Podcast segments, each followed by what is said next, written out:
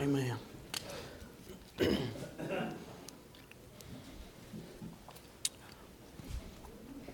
I'll be honest with you. I know the Spirit's been real sweet in here this morning, and I just don't have a real sweet message. I just don't. All I've got's what the Lord's give me. Uh, I got home at 11 o'clock last night. Um, not complaining, just just being upfront and honest with you. Um, I'd studied off and on through the day, and then last night we went to get something to eat, just trying to kind of clear my mind. And I was in Hillsville eating, and uh, my aunt called me and said that her neighbor was getting ready to die, and uh, her neighbor's boyfriend was going off the rails and cussing them and all kinds of stuff. Asked me if I'd come pray with them. I went and prayed with them, and then uh, apparently she, she passed on during the middle of the night, and they called the ambulance, and uh, they done CPR, and I don't I don't know if she's still alive now or not, but it happens just that fast. But uh, I got home last night and I, I sat and I studied and I'd had a little thought on my mind and honestly that's all I've got. It's just a little thought this morning. But uh, I believe that the Lord has sent it. I went to bed at three o'clock this morning and uh, I got a burden on my heart.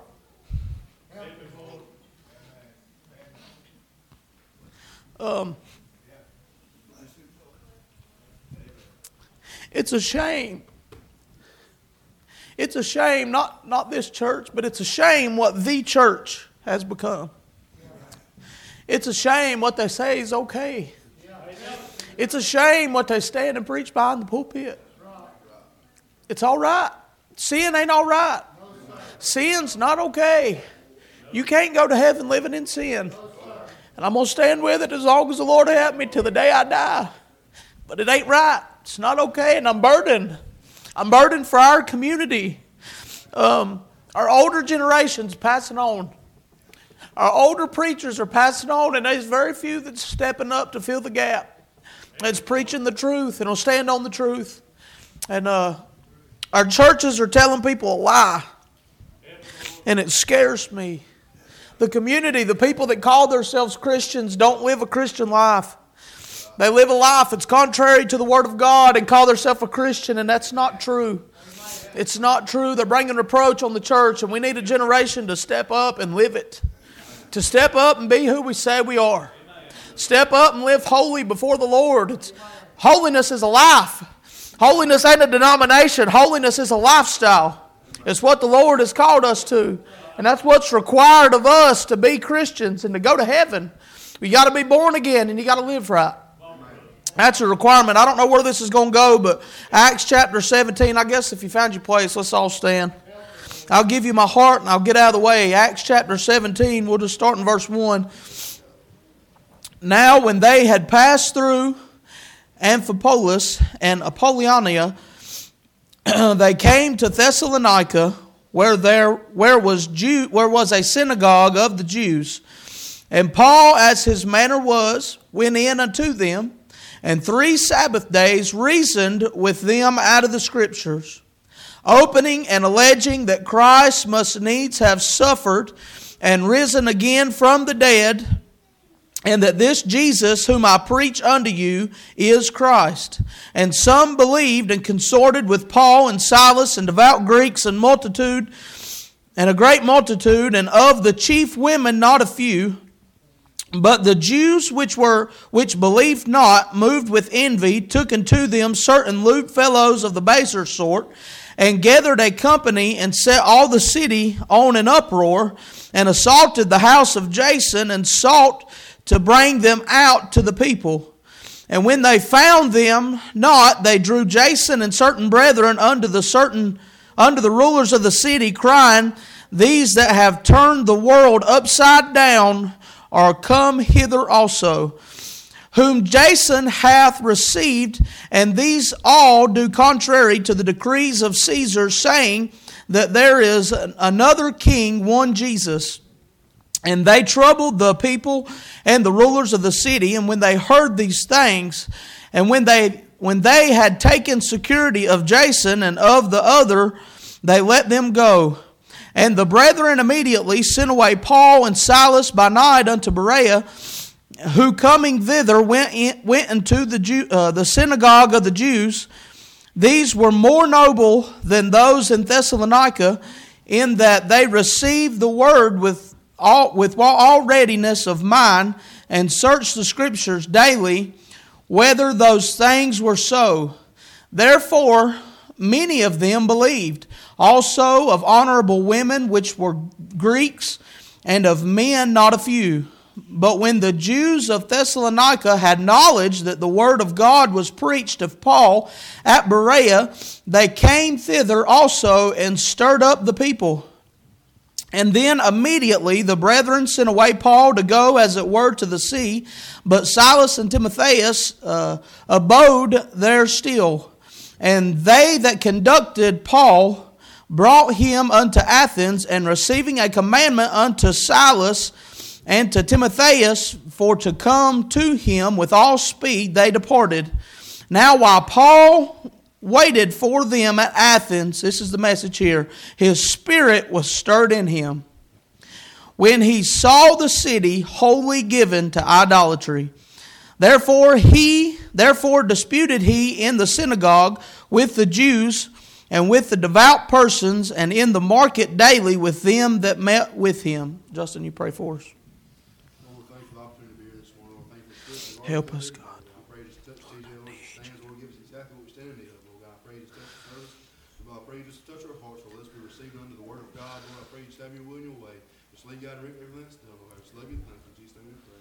Amen. Amen. You can be seated. The message come from this 16th verse, and his spirit was stirred in him. Um, we know Paul. We know who Paul is.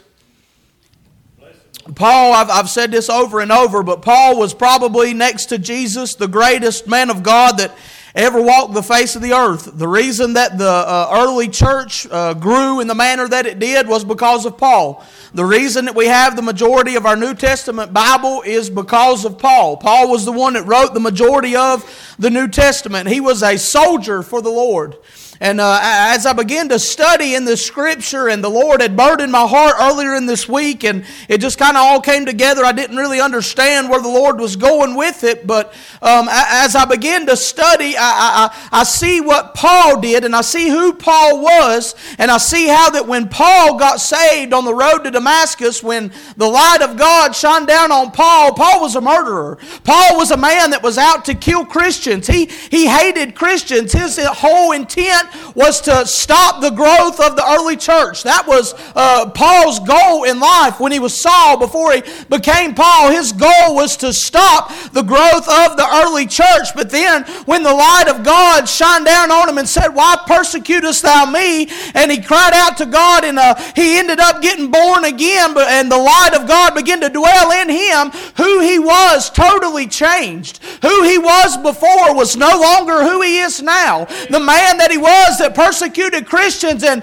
wanted to put a stop to the early church, now he's the man that the Lord is using to grow the church in a mighty way. He's probably been used more than anybody that's ever lived in history uh, in the New Testament age. He's been used more than anybody has ever been used. So the person that he was and the person that he was after he got saved were polar opposites. You know, if you get born again, if you truly get born again, the person that you are before you get saved and the person that you are after you really get born again will be polar opposites. You won't be that same person that you used to be. Those things that you used to long after in sin, you'll no longer long after them same things. That person that you was, the places that you went, the people that you hung around, that will all change because you're no longer a sinner. You're no longer bound by sin. The Bible tells tells us that the wages of sin is death. And every man, woman, boy, and girl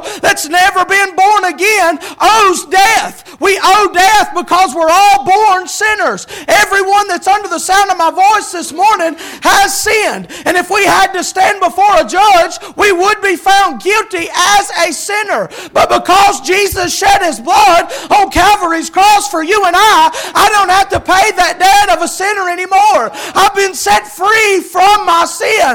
That sin that had me bound, that sin that had me weighed down, I'm no longer owe the debt for that sin because the Lord saved me. That's something to celebrate. That's something to be excited about. I don't have to die and go to an eternity in a devil's hell because the Lord saved my soul. He left the throne in glory, put on the flesh, died on the cross, rose again on the third day, conquered death, hell, and the grave, and set me free from that old man that I used to be. That man that I was before, I was a drug addict. I was a drunk. I was a fornicator. I was everything that was wrong with this world. But the Lord set me free, and I'm no longer that thing anymore. The Lord changed my life, and He's using me to do His will. And if you truly get saved, you'll know it. Nobody's ever got born again and didn't know that they really got the real thing. The Spirit of God will be in you, and you'll have a new desire, and you'll want to speak different and look different and walk different, and you'll want to be a representative of the Lord Jesus Christ to the best of your ability. You won't be the same person anymore. Paul, no doubt, was not the same person. Paul wasn't the same person that he was before. He was the polar opposite. And if you're saved, if you've really got it, I'm not here to preach doubt this morning. I'm here to preach truth. I'm not trying to make you doubt your salvation, but I want you to be sure that you've got the real thing. I've got a burden on my heart because the world is serving a false Jesus. They've made up their own Jesus. They've made up their own Bible. They've made up their own God that says all these sins and all these things of the world is okay, and it is not. They're telling people that just because they got, uh, they made a profession of faith. That they say that they got saved, or they repeated a little prayer, or they raised their hand and said, "I want to be saved." They're telling them that they're okay, and they're falling off into hell every single day because Satan has lied and deceived them, and that's not the real gospel. That's not the gospel of the Bible. You don't get saved and go right back to the same life and not be changed. You must be changed. If you get born born again, you're not the same person anymore. You're not the same person anymore. we'll start back up in verse number one. I'll give you what's on my heart. now, when they had passed through Amphipolis and Apollonia, they came to Thessalonica, where was a synagogue of the Jews. And Paul, as his manner was, went in unto them three Sabbath days, reasoned reasoned with them out of the scriptures, opening and alleging that Christ must needs have suffered and risen again from the dead, and that this Jesus whom I preach unto you is Christ. And some of them believed and consorted with Paul and Silas, and of the devout Greeks a great multitude, and of the chief women not a few. Verse number five. But the Jews which believed not, moved with envy, took unto them certain lewd fellows of the baser sort, gathered a company, and set all the city in an uproar, and assaulted the house of Jason, and sought to bring them out to the people.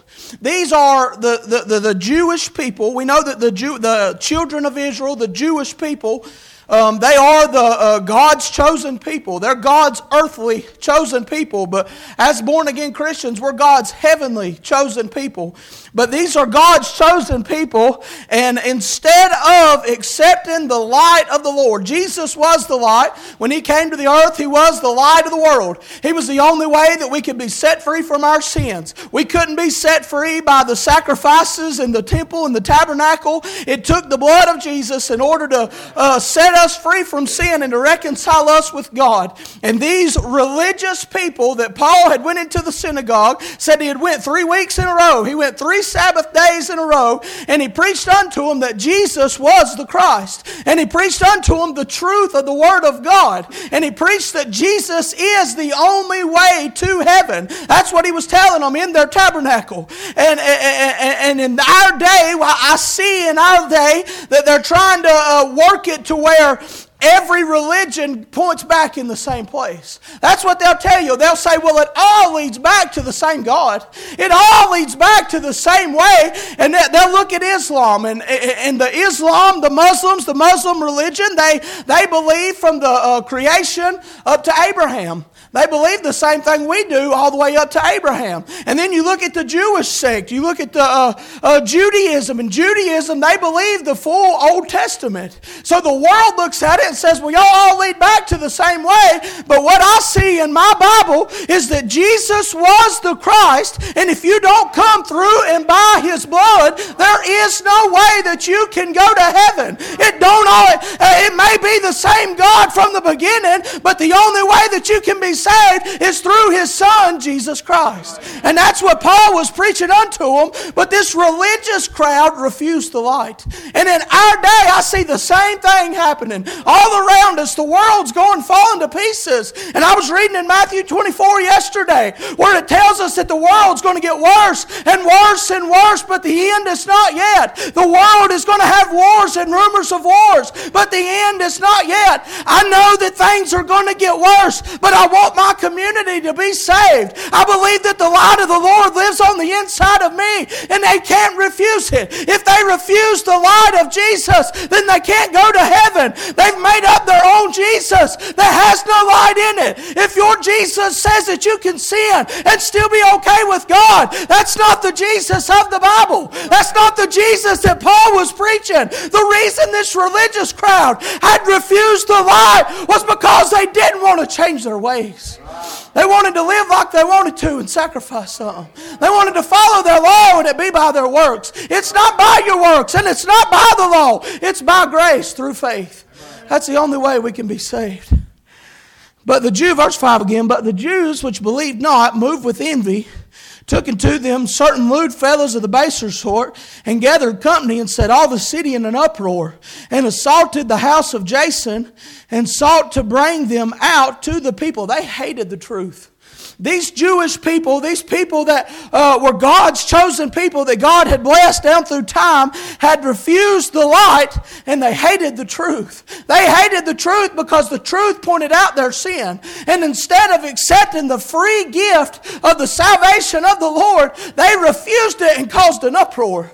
They refused it and caused an uproar. All Paul was doing was trying to preach the truth. All Paul was doing was trying to show them the way to heaven. But yet they caused an uproar instead of going in the right way. That's where we're at in 2024. If you stand on the truth and you preach that Jesus is the only way, and you preach that you've got to live a holy life according to the Word of God, instead of accepting it, instead of getting the free gift of salvation, they want to fight against you and cause an uproar because they'd rather live in their own ways. They'd rather do it their way than the right way. But there's only one way, and that's Jesus Christ. And when they found them not, they drew Jason and certain brethren unto the rulers of the city, crying, These that have turned the world upside down are come hither also. Can I say this? In 2024, we need some people to turn the world upside down. Justin, I need you to stand on the truth. Whether you're preaching here, whether you're preaching somewhere else, stand on the truth, whether they like it or not. Don't preach something that ain't in this book, but stand on the truth. Don't tell them sin's okay. Don't tell them because you made a profession it's okay. It may cause an uproar and it may turn the world upside down, but it is right. It is right. Verse number seven, whom Jason hath received, these all do contrary to the decrees of Caesar, saying that there is another king, one Jesus. And they troubled the people and the rulers of the city when they heard these things. And when they had taken security of Jason and of the other, they say, Let them go. I wrote this down. This is an argument that the, the world of our day loves to use uh, Romans 13 and 1 says, Let every soul be subject unto the higher powers, for there is no power but of God. The powers that are ordained of God, whosoever therefore resisteth the power, resisteth the ord, ord, uh, ordinance of God, and they that resist shall receive to themselves damnation. In the world, these that don't want to accept the truth of the gospel, these that don't want to believe the only way, the one true way, and the real living God, these that don't want to follow the, uh, the, the example that the Bible has set before us, they'll tell you that we have to obey the government. Has anybody ever heard that? They'll say the Bible tells you that you've got to obey the government because of that verse in uh, Romans that I just read. They'll say that you've got to obey the government because all them that's put in power has been put in power by God. But as I read here in verse number seven, it said, Whom Jason hath received, these all do contrary to the decrees of Caesar, saying that there is another king, one Jesus. Caesar was the that was in power, and because Caesar had not declared the truth, they come against him. Even if our government begins to say that I can't preach against sin, even if our government begins to say that I can't preach against homosexuality, if the government says that I can't preach against adultery, if the government says I can't preach against fornication and lying, no matter what the government says, I have still got to stand on the Word of God. Not only me as the preacher, but us as the church of the living God. We've got to stand up for what we knows right, whether they like it or not. I don't believe with anything in me that the Lord wants me to obey the government when they're coming against His book, when they're coming against His word. He don't want us to stand for that. If it turns the city upside down, if it uh, causes an uproar because they don't want to hear the truth, we've still got to give it to them anyway. I'm not saying to do it. Uh, I'm not saying to be hateful. I'm not saying to come against them in the wrong manner, but I'm saying love them and tell them the truth because this way is the only way to heaven. This is serious. They're dying all around us. The ones I went to last night, they had lived together for 20 years, never been married, walked in the house and it smelled like marijuana, and they said that was okay with the Lord. They've been deceived. They've been deceived. You cannot live in sin and be right with God, no matter what the world tells you. Verse number 10. And the brethren immediately sent away Paul and Silas by night unto Berea, who coming thither went into the synagogue of the Jews. These were more noble than those in Thessalonica, in that they all in that they received the word with all readiness of mind, and searched the scriptures daily whether those things were so. So here we see that Paul and Silas went into Berea. After these in Thessalonica was causing an uproar, they was looking to uh, arrest Paul. They was looking to come after him and cause trouble, and all he was doing was preaching the truth. Now Paul and Silas has went into Berea, and the very first thing he does is the same thing that caused an uproar the last time.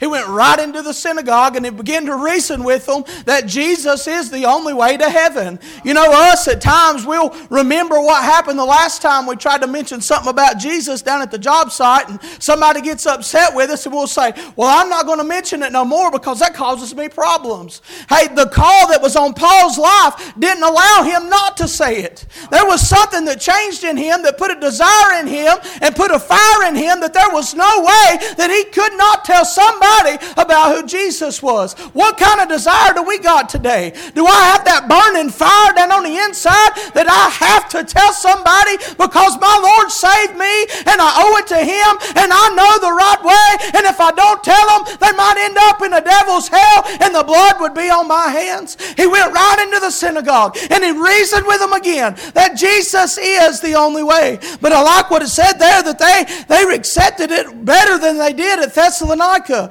But then after they accepted it, let's read here, verse 13. But when the Jews of Thessalonica had knowledge that the word was preached of Paul at Berea, they came thither and stirred up the people. And then immediately the brethren sent away Paul to go as it were, to the sea, but Silas and Timotheus abode there still. So as soon as Paul began to make some headway, as soon as Paul began to do something that was good, and the Spirit of God was moving, and people was getting saved, and lives was getting changed, Satan immediately came to attack.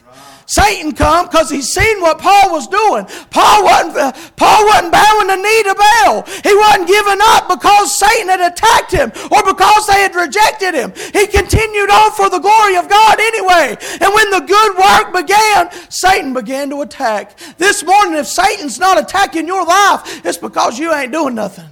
Somebody already said it this morning, but if you ain't doing the work for God, or if you are doing the work for God, Satan will be attacking you. Ever since I've been standing in this pulpit, I've been attacked more than I ever have in my life. More than I did just out evangelizing. And I know that it's because the Lord has a work that He's wanting to do. And no matter what the attack is, we're going to keep preaching. We're going to stand on what's right. We're going to preach the truth of the Word of God. We're going to preach you got to live right to die right, no matter who wants to come against us. The Lord being our helper because it's the truth. It's the truth. The world don't like it. The churches don't like it, and I'm okay with that. That'll be perfectly fine because I'm going to stick with the Lord. They come against Paul, and I'm nothing like Paul. He was the greatest man of God I know of, but I'm going to try to follow his example. I'm going to try to do what's right. Verse 15. And when they that conducted Paul brought him unto Athens, and receiving a commandment unto Silas and Timotheus for to come with all speed, they departed. Verse 16 is what we're trying to get to. now, while Paul waited for them at Athens, his spirit was stirred in him when he saw the city wholly given to idolatry. So here, Paul, the last two places he's been, and everywhere he's been up to this point, he's been in prison, he's been stoned. Everybody comes against him, but all he's doing is trying to serve the Lord because he has true faith that Jesus is the right way. He knows that he has to. He knows that it's not an option that he just followed Jesus. Uh, uh, Christianity, living for the Lord after you get saved, is not an option, it's a requirement. If it was an option, Paul probably would have quit. Why wouldn't he? I mean, they're trying to kill him on every side. Why wouldn't he just quit? It's because it wasn't an option. But here he has, he's went into Athens and he's right by himself. Here he is by himself. The other two hadn't come with him yet. But while he's here in Athens, this is what I, the, the title of the message is His Spirit was stirred in him. His spirit was stirred in him when he saw the city wholly given to idolatry. This was Athens, Greece, and they were serving these Greek gods. We all have heard of Greek mythology of Zeus and all these others. I don't even know who all they are, but they was given wholly to idolatry. And because he seen that they wasn't believing the truth of the Lord Jesus Christ, his spirit was stirred in him. And even while he was there by himself and he was waiting for the others to get there, and he knew that if he said something about Jesus, he was most likely in danger of his life. But when he saw what was going on, his spirit was so stirred that he had to speak up. When's the last time our spirit was so stirred because of what was going on around us that we had to speak up? If we was as close to God as Paul was, there'd be something down on the inside saying, you got to say something. You got to say something. How many times do we walk by somebody that we know that's drinking alcohol or smoking marijuana or saying these dirty words and we don't even say nothing to them? This is people we know. This is people that we care about and we don't tell them the truth. When Paul was here in Athens, this was people he had never seen before. This was strangers that he had never met. Yet he was still stirred in his spirit that he had to call them out on their sin. He had to tell them the right way, the truth of the right way. This message earlier this week. I, have told y'all before, I listen to a lot of podcasts. I just I like to hear, I like to listen to people talk about Jesus.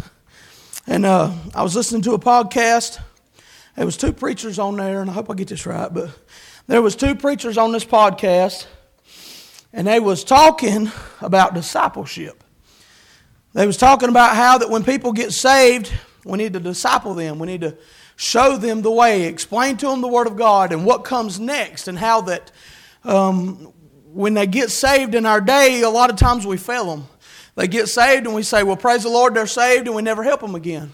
And I agree fully with that. We, we, we do fail and we do need to disciple them and help them and show them the way because that first step is just that. It's just the first step. Then there's more steps continually every day. But as they were saying this, they begin to say that, um, and this is the wordage that they used, but they said that we've came to a place that uh, salvation is like something that you check off your bucket list. And I thought, well, I see what they're saying. They said that people, they have people that comes to their churches, they're both pastors. They'll probably watch me and get mad, and that's fine. But they have people that come to their churches and they come and they get saved, so they said, and it's like they checked something off their bucket list and they never came. And then after they said that, they said, and they're going to heaven, but then they need discipleship. And I began to think, and it stirred my spirit. Just like what Paul said here, it stirred my spirit. I thought, you can't say that them people's going to heaven. You can't say that them people got born again. It, uh, salvation is not a, a bucket list salvation. It's not just something that you check a box and you've done it and now you're fine. Salvation is a born again experience. It's a miraculous working of the Holy Ghost down on the inside of your heart. And if the Lord ain't drawing you, you can't get saved. And if you think that you got saved, but nothing in your life changes, then you didn't really get it. It's not a bucket list salvation. And these preachers are preaching that I was listening to that all you got to do is say this prayer, repeat after me, or you just got to raise your hand, say, I want to be saved, or you just got to go through the motions of getting saved and call on the name of Jesus, and then you're fine. Everything's fine. Like it's a bucket list salvation. They even said that these that are doing this are going to heaven because they got saved. That's a lie. That's a lie. They're not going to heaven. If there was no Holy Ghost regeneration down on the inside, they're still lost. They're still lost. And they stand up and say, if you've been saved, you couldn't go to hell if you wanted to. And they're falling off into hell every single day because they've been lied to and deceived. I ain't to lie to you. I don't know your heart. And just because you made a profession don't mean you're saved. If the Lord ain't drew you, I wrote down some scripture here. John 6 44, no man can come to me except the Father which has sent me draw him, and I will raise him up at the last day. If you don't feel Holy Ghost conviction down in your soul, you can't get saved. You better keep seeking him. You better keep seeking him. 2 Corinthians 5, we all know this scripture, for the love of Christ constraineth us if the love of Christ don't constrain who you are, if the love of Christ, because He saved you, don't change you and constrain you from living in the same sin that you done before, you did not get salvation.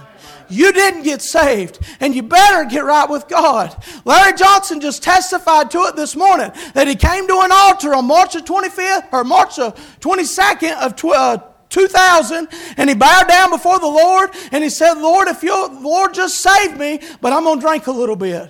And he said it was silence. He said he got silence. He went through the motions. He called on the name of Jesus. He come at an altar call, but he didn't get saved. Three days later, on March the 25th of 2000, in Putt Putt Fun and Games parking lot, he called on the Lord and he said, Lord, if you'll help me, I'll quit this alcohol, but you're going to have to do it. And now, 24 years later, he's still saved, he still ain't drinking, and he's still walking with the Lord. It's because the love of Christ constrains us. The Lord does it. It's miraculous. It's supernatural. You can't get born again and not know it. You can't get born again and just hope that you did. I use this analogy often, but on the day that Sally Ann Spurlin was born on May the 2nd, two years ago almost, when she was born, when she, when my wife gave birth to my daughter, I physically seen her body. I held her in my arms and I knew that my daughter was born. A few hours later, my mom and dad and her mom and dad came to the hospital and they held her. And they knew beyond a shadow of a doubt that Sally Ann Spurlin had arrived on this earth, Can I say, when you get born again, there will be no doubt in your mind that you got born again. There'll be a change. It may not be a physical body, but there'll be something spiritually done on the inside of you that changes, and there's no doubt that the Lord Jesus Christ washed your sins away. And the weight of the world come off your shoulders. All that sin that you owed, that debt that you owed for that sin that you was holding on to, the Lord will take it and you'll cast it as far as the east is from the west, and you'll know that you got born again. And not only will you know, but the fruit that comes after will show those around you that you got saved. Mom and daddy knew my daughter was born, and if you get born again, the stuff that comes out of your mouth will prove to me that you did too. I don't know your heart, but there'll be some evidence. For the love of Christ constraineth us, because we thus judge that if one died for all, then we're all dead. And that he died for all, that they which live should not henceforth live unto themselves, but unto him which died for them and rose again. Wherefore, henceforth, know we no man after the flesh. Yea, though we have known Christ after the flesh, yet now henceforth know him no more. Therefore, if any man be in Christ, he is a new creature. Old things are passed away. Behold, all things are become new. If you are in Christ, your old man has died and everything becomes new. And if that didn't happen for you, you've not been saved. You ain't got it. And I can't preach you into heaven. Preacher Bill can't preach you into heaven. Justin can't preach you into heaven. It takes getting born again. It takes seeking God and the Holy Ghost of God drawing you and you laying it all down on an altar. It ain't got to be at this altar. It can be in a parking lot. It can be wherever you're at. But don't die lost. Don't believe a lie that because you made a profession, everything's okay. That ain't the truth.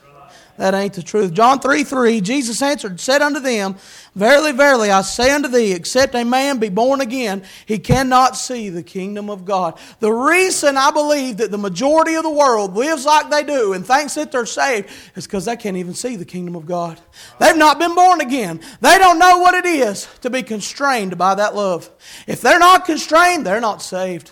If you can live in sin and it don't bother you, you're not saved. You ain't been born again. I wrote this down. That was an idol, That's what I'm getting at. That was an idol. This is an idol that we've begun to worship. Um, the definition of idolatry is the worship of idols, the worship of someone or something other than God as though it was God. They've twisted salvation. They've twisted the blood of Jesus to the point that they say all you got to do is make a profession and then, it, then you're saved and you can worship that Jesus. That's not Jesus. They've made a false Jesus. That's an idol. They've made an idol, and that's what we're doing in this day. The next thing I wrote down was they're worshiping an idol of God is love. How many's ever heard that? This same crowd that'll tell you you got to obey the government, because and it, it, whether the government whether the Bible says it's sin or not, the government says you got to do it. This same crowd will tell you, well, God is love. God is love. How could a loving God send you to hell? Has anybody ever heard that? I've heard that all too often. God is love. A loving God wouldn't send anybody to hell, and He don't. He's give you the way. He's held out His hand. Jesus is the way to heaven, and if you go to hell, it's because you chose that path.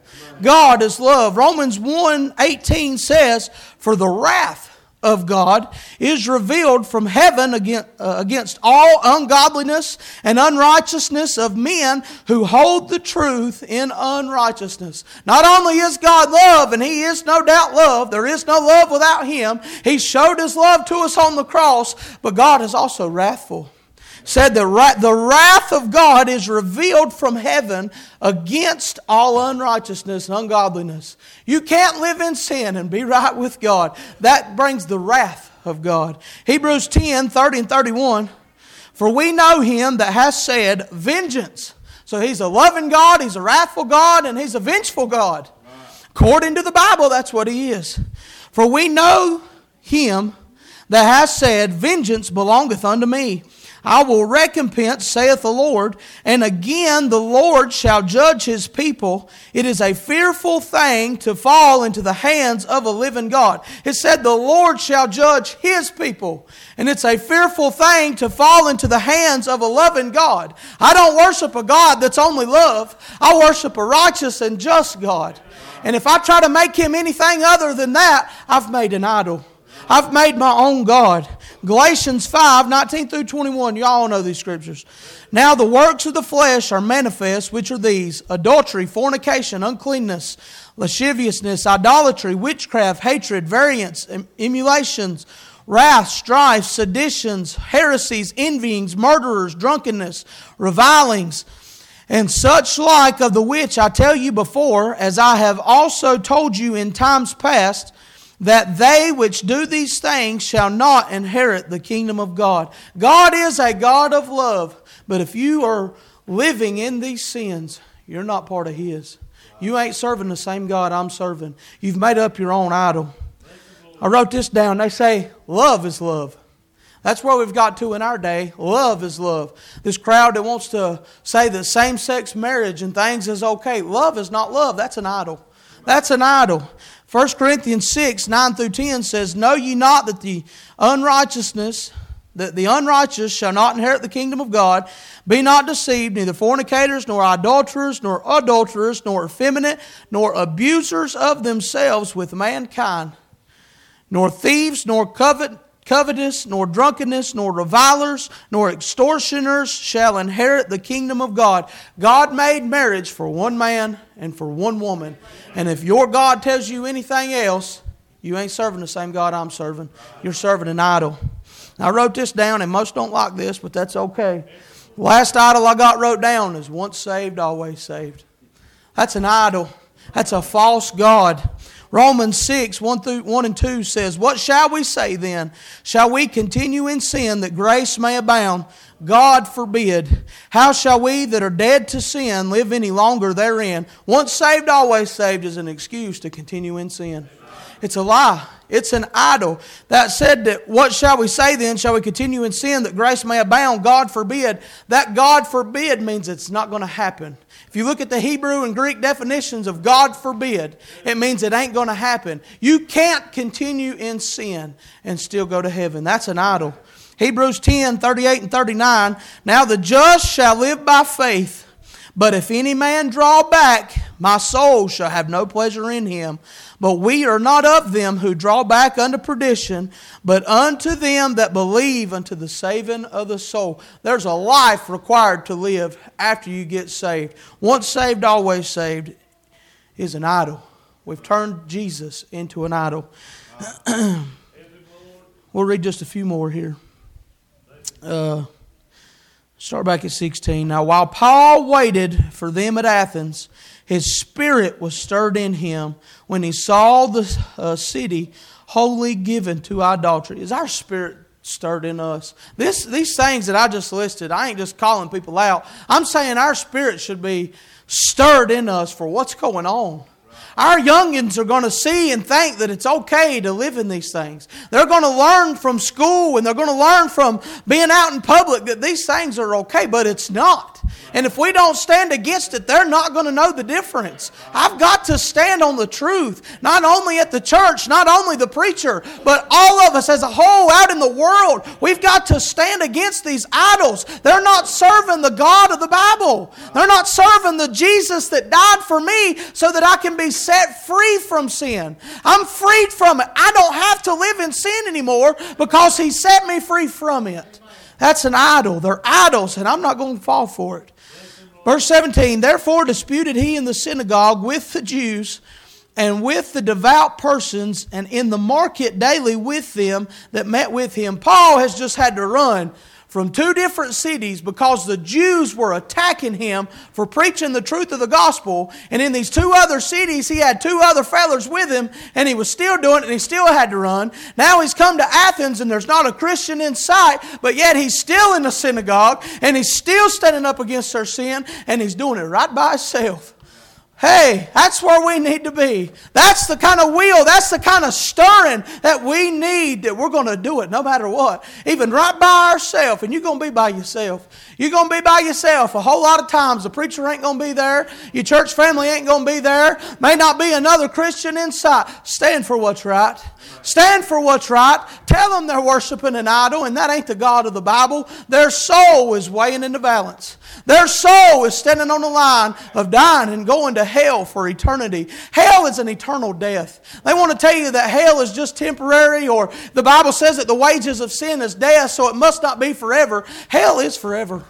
Hell is forever. You either have eternal life or eternal death in torments, being away from God, cast out into outer darkness where the worm dieth not. That's what hell is. Don't let them lie to you. Don't let them fool you. Death and hell is forever. We got one chance, and it's one life. Use it for the glory of God. Make sure today. Then certain of the philosophers, verse 18, of the Epicurus and of the Stoics encountered him, and some said, What will this babbler say? Others, some, he seemeth to be a setter forth of strange gods, because he preached unto them Jesus and the resurrection. And they took him and brought him unto Areopagus, saying, May we know what this new doctrine whereof thou speakest is.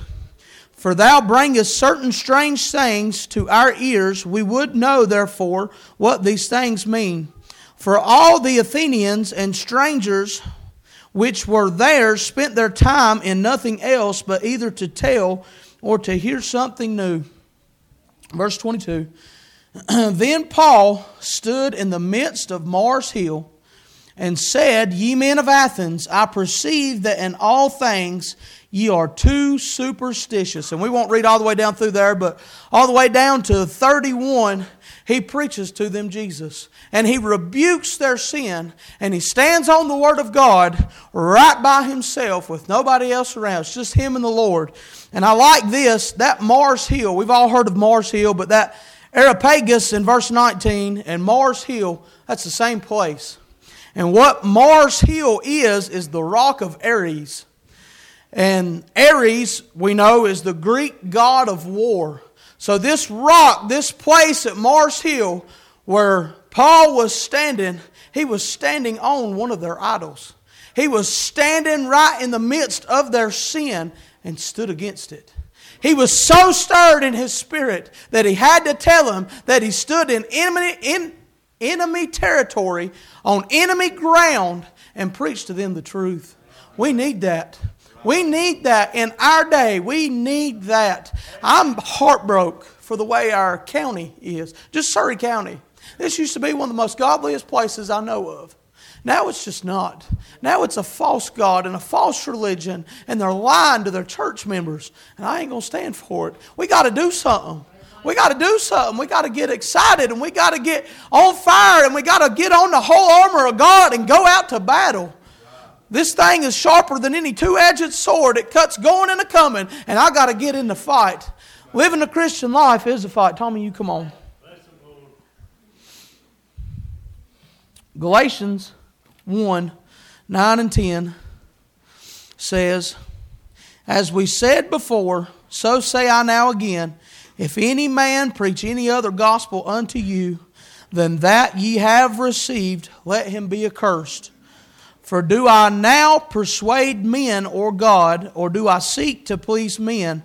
For if I yet pleased men, I should not be the servant of Christ. If any man preach any other gospel unto you than that ye have received, let him be accursed. I can't stand with them. I just can't. I got a preacher friend that's mad at me right now. He's mad because he's been married before, and I told him, You can't preach. It's the Word of God, and I've got to stand on it. And I can't back down from what I know is the truth. They're going to come against us, but we got to stand on it. Our country, our county, our kids are counting on us too. I'm heartbroken. My spirit is stirred. And to hear these pastors that I thought were pretty decent say, well, they're going to heaven because they made a profession, they're farther gone than I thought they were. That scares me. That scares me because that's what our whole county's hearing. Everywhere I know of preaches that same mess. And it's a lie. And my spirit's stirred. Let's all stand. I know that wasn't a